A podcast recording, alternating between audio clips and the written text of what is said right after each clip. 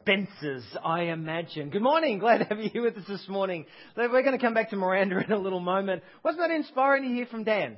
Yeah? I know he had to scoot off. Put your hands together for the person who's absent now, but we will pass it on at the same time. He had to scoot off a little bit along the way. Just as I start, there's three things that I want to draw to your attention. Um, number one is that uh, what we have happening is East Timor. Almost forgot for a moment. Um, we've got a group of people who go to East Timor usually each year, particularly to follow on the project, the building project we've been doing um, that's uh, happening and the school that's being built. If you would like to be part of a, a working group, not a working group, a visitation group, then uh, just let us know this week because uh, we're gathering a group of people. We're just wondering if we have enough numbers for that. The second thing I want to say along the way is that if you can sign up today for the Engage Sunday, um, Lee's wanting 40 to 60 young and tall, small and tall people to help out with the tree planting and other things. Stu's been doing magnificently with all of the youth um, in the Way to Go program um, in the last term. And at the end of all the activities next week, he's having jumping castle, face painting, barbecue in the air in the courtyard here to celebrate with the kids. So parents, take note of that too. Come along to that after the activity as well. And the third thing I want to say is, has anyone seen the new update that's been coming out? Yes, this, you know, the brilliant thing about the update is firstly this, we've got some stats. You know, we get stats about these things. And so when it gets posted, we can see when people are opening up the weekly updates. This is brilliant. Like, the, look at that hit. We, we are surpassing industry standards, really, by three, four hundred percent with it. Well done, you. Uh, I, I love, yes, I love this next bit here particularly though. We can tell where you open it up. So let's go. Look, most people opened up in Australia. Some people, 5% in the USA, 2.6 in Japan, konnichiwa. Um, in France, 0.7%. Well done, Trish and Grant. But this perplexes me. Someone who receives our weekly update is in Barbados. Who are they? They are messing with my head. Someone opened up the update in Barbados. This stuff is brilliant. Colin, uh, this stuff is so good. This, why were you walking the dog at 11.15 last Tuesday evening? I want to know that. I mean, this, the stats you get from this are great. They're not that good. Uh, Colin wasn't walking the dog at that particular time, but just like, put your hands together for Steve because he has been putting all of this together and making it happen so you could get uh, some, receive some information along the way and be updated. Thanks for that, Tim, along the way. We've been talking about because I said so. And if you want to follow us with this morning, you can download, just jump back up one, the, uh, the Bible app if you want to get onto that. Matthew chapter 14 is what we'll be looking at in one particular place here this morning. We're covering the theme this entire month because I said so. They did it well a moment ago. All those phrases, all that calling out, all those things you might hear from a grumpy adult who doesn't want to do something to a young child who says, why do I have to? Because I said so. Three weeks ago, Ali was looking at the idea of owning something personally. If you're going to move past the because I said so, Ali was talking about owning it personally. Steve last week, taking responsibility, asking the 6, 8, 10 questions. If you haven't got those, sort of listen to it. In the update, you can sort of click into it from there. And this week I want to talk about acting accordingly. When I was about 14 years old, I got a job, my first job, in uh, Scully's fruiterer shop.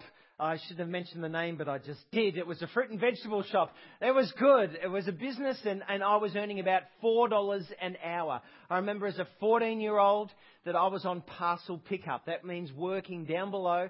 If you purchased some groceries, I would carry it to your car and I would place it in the car. I really didn't like people who parked their car right down the very back because I'd have to walk a long way, particularly if they ordered watermelons on that day. They were heavy. And so I would walk it, place it in, and at the end of your shift, let's say it was a Thursday evening shift, at the very end of the shift, what you had to do was go up top into the, the floor space, and they gave you a mop, and they said, before you go, you got to mop the floor. That was it. That was just the schedule. And you would mop that floor and you would clean the bucket out, take all the rubbish off the floor, all the dirt, and at the end of it, they would walk up and down the aisles suspiciously, cautiously, and they would look to see if the job had been done according to their standards. So on routine occasions, they would say, no, job's not done good enough. We want you to do it again. Oh, was the last thing you wanted to do. Had to mop all up again. So you start from the start and go all through it again. Very quickly, you realized that if you wanted to get out of there, and if you wanted to actually sort of, you know, reduce the time, space, what you needed to do, is not do it because you had to do it, but because you wanted to do it. Because when you wanted to do it, you did a better job. You needed to be part of owning the business together and being part of the whole thing. And so that's what you did. You mopped the floor, you did a good job, and then you could go. I'm told that in uh, monastic orders, what they occasionally do if you wanted to join the monastery, anyone here who wants to join the monastery, they would give you a mop. And they'd say, mop the floor. And once you'd mop the floor, they'd say, mop it again. And once you'd mop the floor again, they'd say, Thank you for mopping the floor, now mop it again. You see, it wasn't about the mopping of the floor. For some people, it took a while before the penny dropped. What the whole mop thing was about was testing your heart. Can you take instruction? Are you able to receive instruction from other people, or forever in life are you having to go, you know what, why should I? Do I have to? Who says? The truth is, in life, if you want to get ahead, sooner or later, you and I need to move past the because I said so kind of scenario. Take Miranda, for instance. Miranda is still a child. Will she ever grow up? No. Why? Because she's never learnt to move past the because I said so. She always needs to take instruction from someone else. You might know someone just like Miranda. The idea of needing to receive instruction from someone else in order to accomplish anything. You see, what Miranda needs is a heart transplant. She needs 30 centimetres of change in her life. She needs to be able to transport what her brain's telling her to do to actually move it down to her heart. She needs 30 centimetres of change. You see, if we don't have 30 centimetres of change in our lives, if everything that we do is just about the head and having to do it because someone told us, we're not going to get very far in our relationships. We're not going to get very far in our workspaces. We're not going to get very far in our schools. We're not going to get very far with God. Because we'll always see someone else as being the person who we have to take instruction from or who tells us what to do. It's not really coming from a space of wanting to. It's coming from a space of having to. And that doesn't quite connect with us really deeply, does it? We need 30 centimetres of change. That's what Miranda needs. That's what we all need. Jesus told this story once. He said, Once there was two sons. He said to the oldest son, there's this farmer, he had a vineyard. He said to the oldest son, I want you to go out into the vineyard, and what I want you to do is work for me. The oldest son said, No, I won't do that. But then later on, he changed his mind. He had a change of heart, he had a change of thinking, and he worked in the vineyard. And then the, the same farmer, the father went to their youngest son. He said, I want you to work in my vineyard. The, the, the youngest son said, I will do that. But he had a change of heart, he had a change of mind. He actually, it was just lip service. He, he never did anything. Jesus said, which of the sons was obedient? Which is the ones that actually was doing something from the heart? And they said, well, it was the older son. He said no at the start, but then he had a heart change. And that's what each and every one of us need if we're going to own these things personally. I remember in a time in my life when I was about 19 years old where, if you like, following God was more of a head thing. I could read my Bible like Dan was talking about this morning. I could, I could pray, I could speak to God, I could be involved in doing things, but I remember there was a time in my life where I said, God, don't you ever think that you're going to take the most important thing away from me, which was my sporting uh, activities, my running. I'm dedicating my life to this. And went away for a week with a group of other people on a camp, a leading. I was a leader on a, a camp that was focused about God. And I just remember during that time, it wasn't as though God said anything to me, but He began to change my heart. He began to move the things I knew in my head 30 centimeters south, from here down to here. at the end of that week, all I could tell you was it was as though there was this sense of God's love being poured out, God's, God's welcome.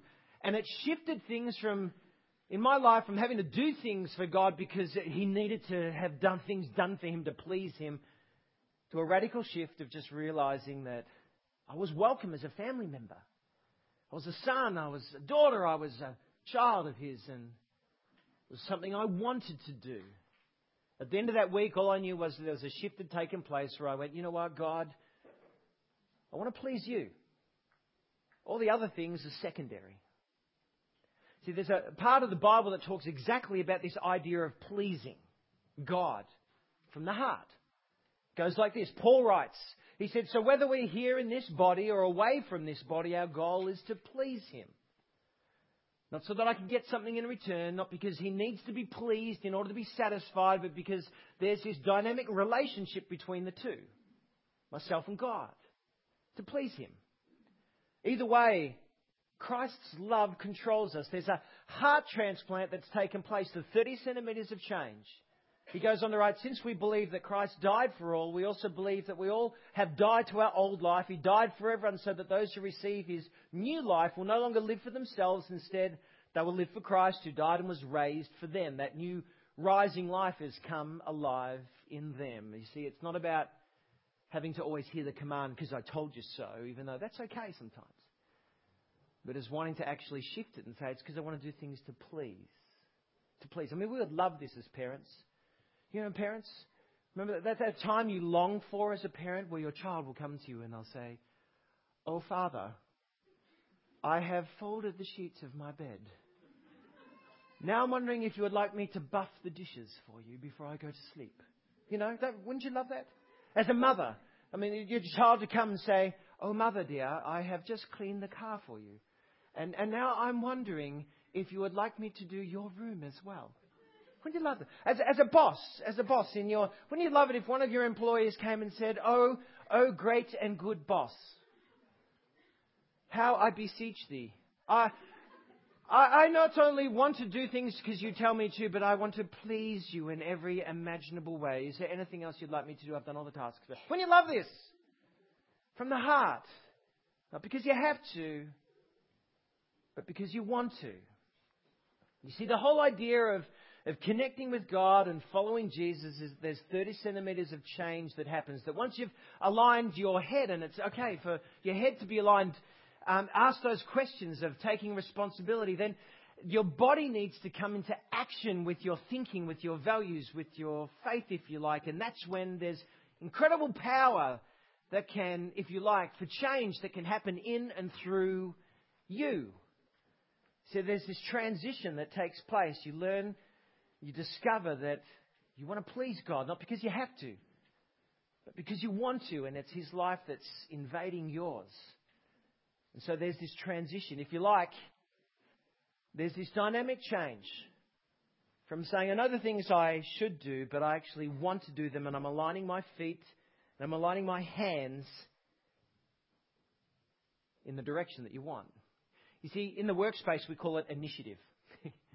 In the God space, he calls it faith initiative.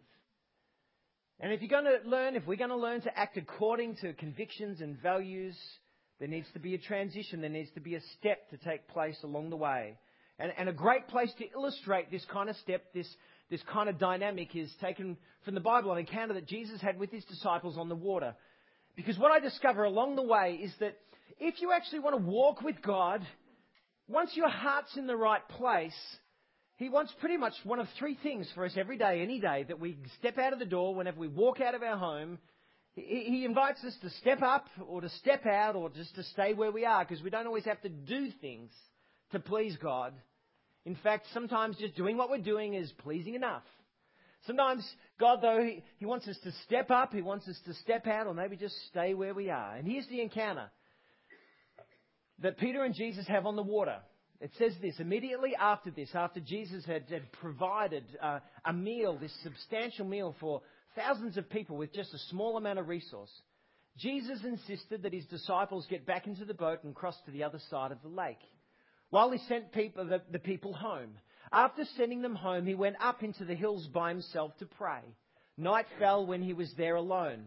Meanwhile, the disciples were in trouble, far away from the heavy, uh, far away from the land, for a strong wind had risen, and they were fighting heavy waves. About three o'clock in the morning, Jesus came toward them, walking on the water. When the disciples saw him walking on the water, they were terrified. In their fear, they cried out, "It's a ghost!" You and I would probably do the same. And then it goes on and says, "But Jesus immediately said to them, Take courage. It is I. Don't be afraid." Lord, if it's you, said Peter, Tell me to come to you on the water. Come, Jesus said. Wouldn't it just, isn't this the most natural thing you would do if you saw a ghost walking on the water? You'd say, Can I come and join you? I mean, this is supposed to be funny right here. Jesus is going by and they think it's a ghost, and Peter says, Well, if it's you, can I just walk out on the water with you? First thing that comes to mind, hey? And Jesus said these words. He said, Okay, come. Then Peter got down out of the boat, walked on the water, and came toward Jesus. But when he saw the wind, he was afraid, and beginning to sink, he cried out, Lord, save me. Immediately Jesus reached out his hand and caught him. You of little faith, he said. Why did you doubt? You see, Jesus here isn't chastising Peter. He's not saying this is you're a bad boy for, for looking at the wind and the waves that seem to just consume everything. But he's just saying, Peter, did you know who it was? I was here with you.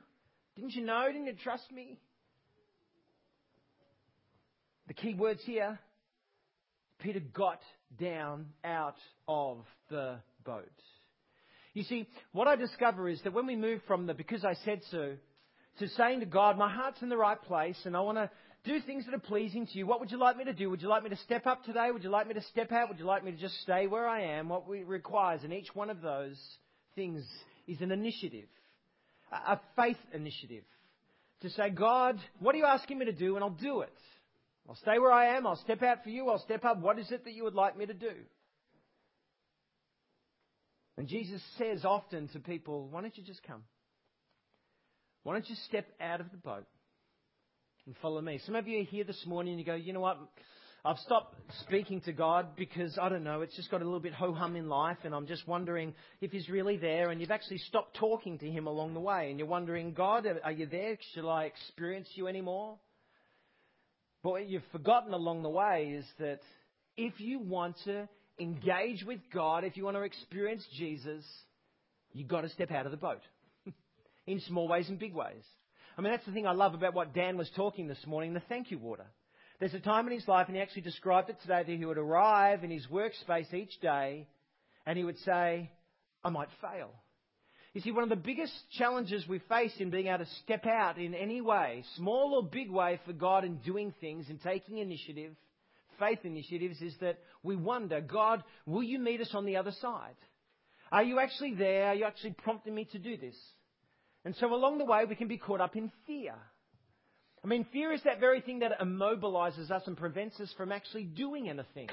The trick with Jesus, though, is this if you want to discover Him and experience Him, you actually experience Him on the other side of taking a step of faith. I mean, you might be here this morning and you're saying, Look, I'm just checking out God. I don't know if He's real. I don't know if Jesus is who He says He is. And there'll become a time in your investigation where you will have to say to yourself, Have I got enough information to make a decision?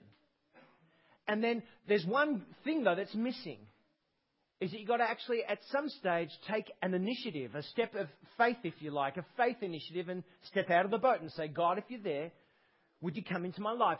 If, if, if you are who you say you are, would you actually do something within me? And that's where you get to meet Jesus. Some of you here this morning are waiting for the telephone call that will change your life. God's got great things in store for me. I, I, I, th- I think there's, and, and you're waiting for the telephone call that will change your life whilst you're standing in the boat. And Jesus said, if, if you want to actually, why don't you hop out of the boat? Hear the things that are prompting, hear the things that you, you, you hear me saying. Would you come out of the boat? Because that's where you actually meet me along the way. So, I wonder if you're here this morning and you're, you're longing for a, a sense of an increased vitality in life with God. And He's actually calling you to step out of the boat. You see, the greatest obstacle we have often for doing anything is, apart from being busy, is that we're immobilized often by fear. What if I fail? What if I step out and it falls short? What if I look foolish? What if I heard the wrong thing? What if it doesn't work out the way in which I want? What will other people think? All of these things are just natural causes in our life. So, for anyone who thinks like that and might be immobilized by fear and just still standing in the boat, Jesus gives two commands and one promise. The two commands are this. The first one is follow me. Follow me, Jesus said. As he was walking along, he saw a man named Matthew sitting in his tax collector's booth. Follow me and be my disciple, Jesus said to him.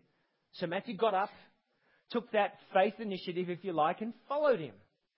Matthew might have heard things about Jesus along the way, but he got up and stepped out and did things. I, I love the, the sanitary items. I'm coming to love the sanitary items around here, Days for Girls, as I'm learning more about it. I come from a family of four boys, and so I'm getting past the awkwardness of talking about that. But I love the idea that now Jen Gunston is going across to Uganda, and one of the projects that she's taking, she's going across what next week? Is it Jen? Is it next week? She's going across next week, and she's actually taking the, the Days, of, Days for Girls kit that Michelle has been working on, and that you've been working on here, over there. And so the sewing ladies over in Uganda are going to start doing it for their own community. Oh, we should be praying that that will just multiply because it actually allows girls to stay in education for that month, for that time of the year in which they wouldn't be able to. Wow, that's great. Time of the year. That is a long. No wonder they're so moody for the whole. Penny just dropped. I'm in big trouble. Um, see, I told you I come from a family of four boys. Follow me. You see, I love that what, what Dan Flynn was doing because he'd, he'd looked at Jesus enough along the way to go, I reckon this is a Jesus thing. And so the, idea of, of when you look at Jesus, he inspires. If you are a leader in your workplace here, if you are someone who provides leadership anywhere, do you want that 30 centimetres of change to happen in your employees and your kids or whatever? Well, I tell you what, Learn to say to people, follow me, but say it in this way I will embody the vision. When I embody the vision, other people are inspired, and this is exactly what people uh, experience when they read Jesus. He inspires them, and when they start to discover what He's on about, they'll step out and do things like Thank You Water. They'll step out and do things, Days for Girls. They'll get on planes and go over to foreign countries. They'll step out in, in workplaces and in, in homes, in communities right here because they experience this sense of call, this, this radical Jesus. Follow me, he says. The second thing he says is this Take courage. I love this one. I love this one. I love this one because it's implicitly stating that we fear. We fear. Often we have the what ifs that run through our head all the time. Don't, don't they? That's enough to keep people in the boat. But Jesus says, Okay. Accept the fact that you'll have what ifs. Accept the fact that there'll be, that there'll be this anxiety that will well up in you in times. Accept that. But take courage. Take courage. I remember being in a youth hostel in Bath. Hmm about 15 years ago. I remember Bron and I were travelling around about and we were in this youth hostel and, and I remember going into the guys' dorm side and I was sleeping. I needed a good night's sleep that night, but then in the middle of the night someone else turned up and, and, and they started to snore. Have you ever been in a place where you need a night's sleep and someone you don't know comes and starts snoring? It's probably a little bit uh, a situation you probably haven't encountered before, but I did. And, and I got up uh, to, to go because he woke me up. And I remember walking over to stumbling through this, this dorm trying to figure out where was the noise coming from. And I finally got to the noise, right? And, and I looked down in the, it was really dimly lit and, and it was a biker. He was a bikie, like he had shaved head. I think he still had his leathers on. He had his, and, and tattoos. And I remember looking at it going, nah no, no, no, no, no, no, no. I'm going to go back and I'm going to go. Scaredy cat, I'm in the boat, I'm in the boat. And then it was like 3 a.m. in the morning and he's still going like a chainsaw. So I remember getting up and going over. Nah, get back in my bed again. Please, please, just shut up. Uh, and then finally, I don't know what time it was, but I remember just going, I've got to step out of this boat. Take courage, take courage, take courage. He might kill me. Take courage, take courage. so I walked over to him. I walked over to this guy, and I'm like, uh, my hand's like, oh, oh, life and death, life and death, death and life, death and life. And I, I just went, excuse me. Excuse me. Excuse me. And this hand reached up. It went boom like this and it grabbed me and it pulled me. And I'm like, and he goes, was I snoring?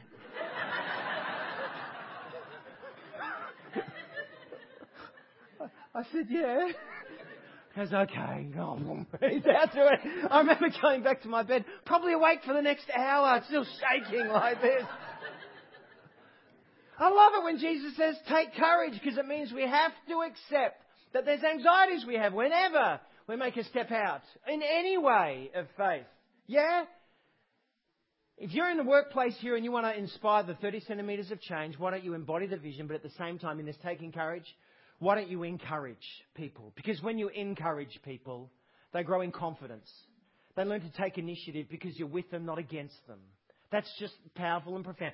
Two commands of Jesus. And the last one he gives as a promise is this for anyone who wants to step out of the boat in any form, shape, or form is simply this I am with you. I am with you. He says, Teach these things to new disciples to obey all the commands I've given you. This is when Jesus has come back to life and he's talking to his disciples before he's about to go back to God his Father. And be sure of this I am with you always, even to the end of the age. I am with you always, even to the end of the age. You see, what we always need along the way is a reassurance from someone to go, you know what, and I'm with you. It doesn't mean everything's going to work out exactly the way we want, but what Jesus is saying here is that if you step out from me out of the boat in any shape or form, I am with you. I am with you. And I'm for you. There's a great story that 1975 grand final, John Kennedy. North Melbourne versus Hawthorn. The Hawks were down by five goals. John Kennedy was the coach. And he gives one of the most profound halftime speeches in the history of the AFL and the VFL at the time. He gathers them down. They're, they're down by five goals, the Hawks are. And they're playing against North Melbourne. They're on a roll. And it says when you asked John Northey, he said, I just got into that huddle and I said to the people, you know, I'm tired. I don't want you to think. I don't want you to hope something will happen, but I want you to do something. That's it. He said, I want you to do something. And that, that just resonated. It was like the most inspiring speech. I mean, it's, it's still in the Hall of Fame now. They say, John Northey going, I want you to do something. It was so inspirational that by the end of the game, the Hawks had lost by 10 goals not five. Which doesn't really help for my illustration this morning, apart from the fact that it was a really good speech at the time. But I wonder if you can hear Jesus this morning, standing in the boat.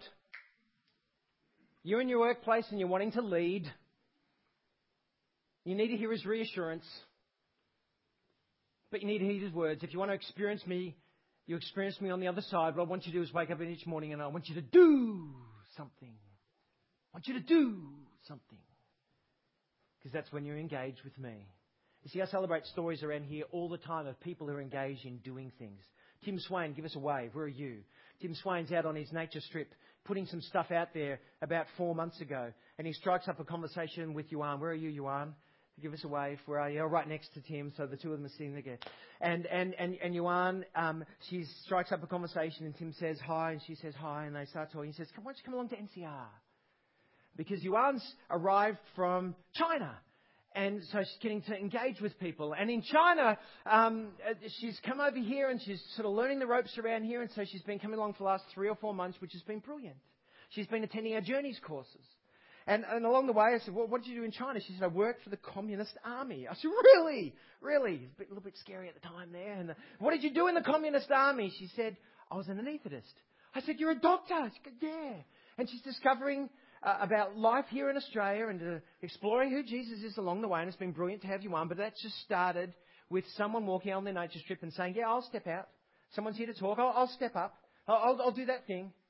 and, and have a conversation. Um, ha, have we got any Persian people in the room this morning? Can you give us a wave? Uh, any other Persian people? Ha, hello? Hello, salam? Salam. And we've got Manu and Babak have been coming along as well, so some of you might have engaged with them. They're, these guys have been coming along to our, our, journeys group as well. But see, what happened for for, um, uh, for for these guys to connect in is that someone decided, you know what, I'm, I'm going to step up. I'm going to invite some people into my life. I'm going to step up and uh, invite some people into my world so that we can start to form relationship. So Amin and Husty. That's been their experience. And so for this last year, that's what's been going on. Uh, but then Minu and Babak, they, they meet someone else here who says, why don't you, they've stepped up and they said, why don't you actually come in and be involved? And so three weeks ago we started the Journeys course, right? And, and we're driving home that night. And these guys, these two different Persian families, have met one another for the first time since they left Iran a year, a year and a half ago. Both came out by boats. Right? And I'm driving the car home to drop them off. And they started talking in, in Farsi. That's what they say, speak Farsi. And so they're speaking, and I'm saying, what are they saying? And, and Amin's in the front seat, and he goes, oh, they're saying that um, we, we might know each other. I said, what do you mean? Uh, he said, well, um, Minu's here saying she recognizes Husty. Really? She recognizes Husty. Well, how could she possibly recognize Husty? How many people are there in Iran? He goes, what, 40 million? Thank you very much. I mean, 70 million people in Iran, and they sort of on a boat together. And I said, "What? Are you kidding me?" And, and he said, "Oh, actually, I think we might be related." I said, "You're what?"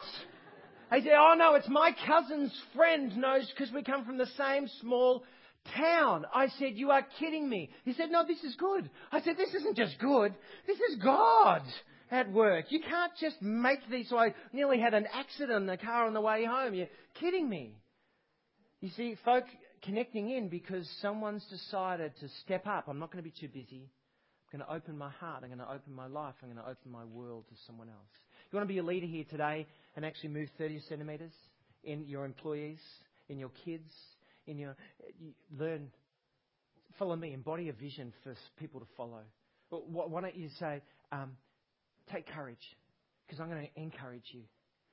And why don't you say, I'm with you. I'm going to give you reassurance along the way. We're going to listen to, and we're going to be invited to engage with a moment of worship of God this morning. If you've been inspired by anything you hear this morning from, from Dan to people's stories along the way, I want to ask you this morning are you here in a place that you need to think about one of these three things? Stepping up. Is God inviting you to step up somewhere, some way? In your workplace, in your home life, I spoke with a man uh, last night. I went to the football with him two weeks ago. He said, I'm getting a migraine, can't see the goalposts anymore. He went home. He went to hospital for 12 days. He said, viral meningitis, then a form of golden staph on top of it. He said, one in three of us will die. And he said to me on his way home as he's recovering, there's someone my age, he said, I think God's telling me I need to step up. Wow. You just never know. Maybe Jesus might be speaking to you morning about saying, Step out. Come and follow me. You might have all the answers to everything, but follow me. Or maybe you just need to stay where you are and hear his good response to you. Well done, good, faithful servant. I wonder how God might be speaking to you today. I wonder in this space how you might hear his voice.